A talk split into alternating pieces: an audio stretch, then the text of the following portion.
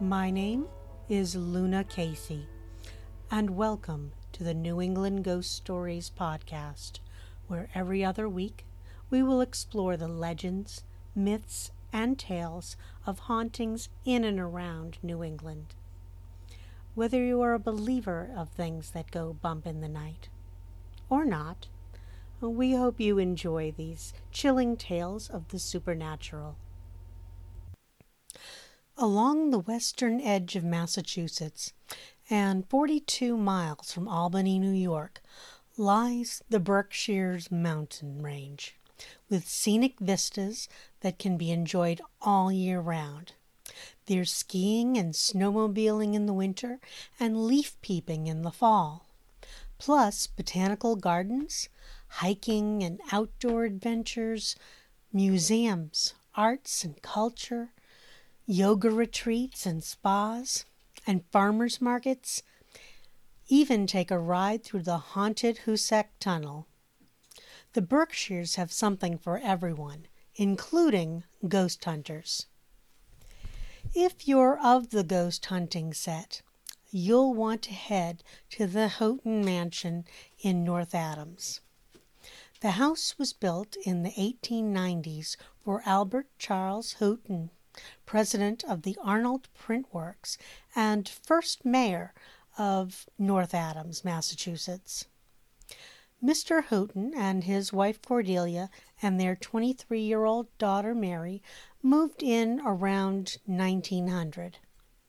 Another daughter, Laura, was an infant when she died, but three others lived to grow up, marry, and produce their own children. On March 1st, 1914, Albert, Mary, family friends Dr. Hutton and his wife Sybil, and their chauffeur John Witters, took a drive to Bennington, Vermont, in their new horseless carriage, a Pierce Arrow. Witters had only recently learned to drive the vehicle. At about 9:30 a.m., they came upon a team of horses by the side of the road in Pownal, Vermont. Witters tried to go around the horses, but the shoulder of the road gave way under the weight of the heavy vehicle, sending the car flipping several times down the mountainside. Everyone but Mary was thrown from the vehicle. Sybil Hutton was pinned under the car and died immediately. Mary, badly injured, was taken to a hospital. Unfortunately, she passed away 5 hours later. The men in the car were not seriously hurt.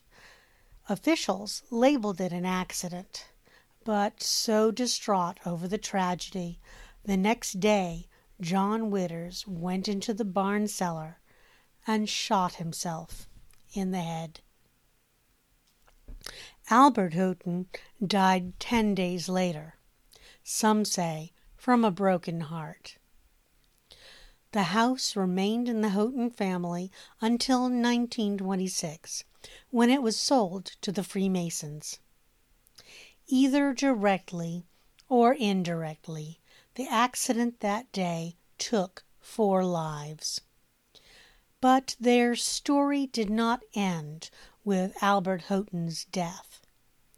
When we return, we'll hear why some people say the Houghtons never left. During these difficult times, services like Instacart are more important than ever. You'll find the products you love from stores like Aldi, CVS, and Big Y. Everything is hand-selected by shoppers, including the freshest produce, and it's delivered to your door in as fast as 1 hour, all while following the most recent safety standards. There has been no better time to give Instacart a try, and it's so easy to join. Just go to newenglandghoststories.com or our Facebook page at New England Ghost Stories and click on the Instacart link to get started. And now, back to our story. In 1926, the Houghton Mansion was sold to the Freemasons and later became the home to Berkshire Paranormal. In 1928, the Freemasons added a large addition to the back of the house. That was where they had their Masonic lodge. It seems the spirits of Mary, Albert, and John Witters still wander the halls. People have reported hearing the disembodied voices both inside the house and the grounds. Shadowy and misty figures have been seen roaming the hallways. Mary's room seems to be especially active with paranormal activity. Visitors often claim to feel a heavy, sad feeling as soon as they step into the room.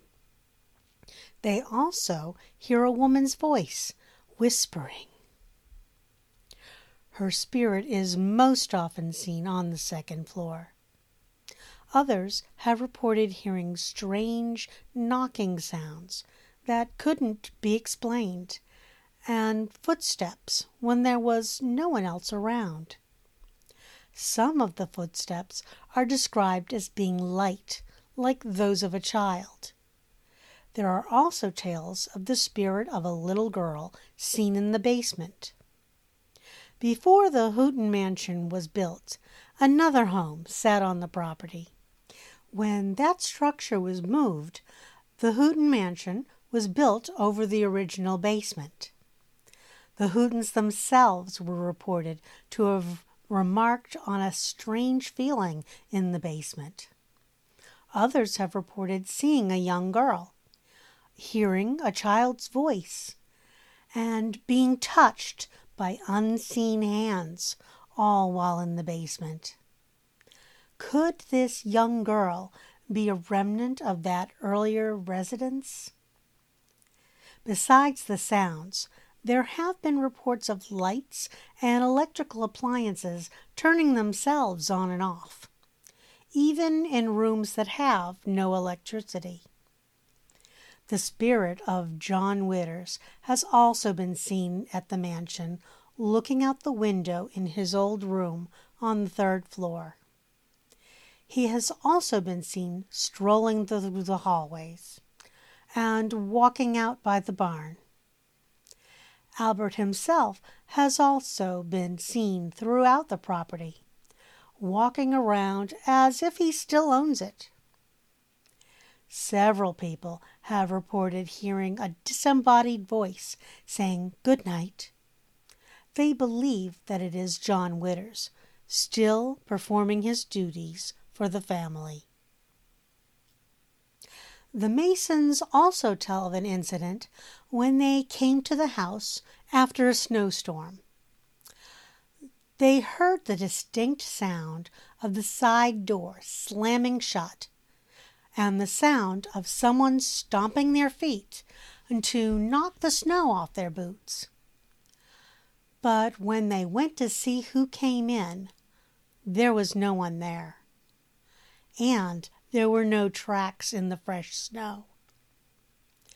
When the house was home to the Berkshire Paranormal Group, they would host ghost tours and events in the house.